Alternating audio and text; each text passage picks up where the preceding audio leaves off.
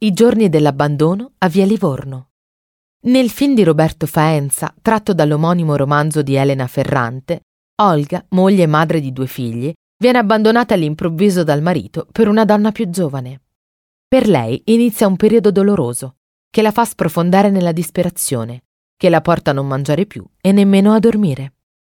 Ma l'incontro con un musicista solitario che vive nel suo stesso palazzo smuove qualcosa. Dopo una discesa all'inferno si può solo risalire.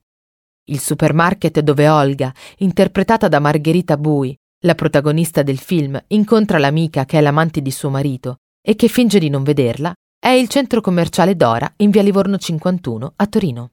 Vivace meta dello shopping con una vasta gamma di negozi, locali gastronomici informali e servizi. In questa sequenza Olga telefona al marito Mario, comunicandogli attraverso la segreteria di mettersi in contatto con lei e soprattutto con i bambini, ai quali manca tantissimo. Poi insiste e lascia un ulteriore messaggio in segreteria e qualche secondo dopo intravede due amiche, tra cui Carla. Tenta di richiamarne l'attenzione, ma senza risultato.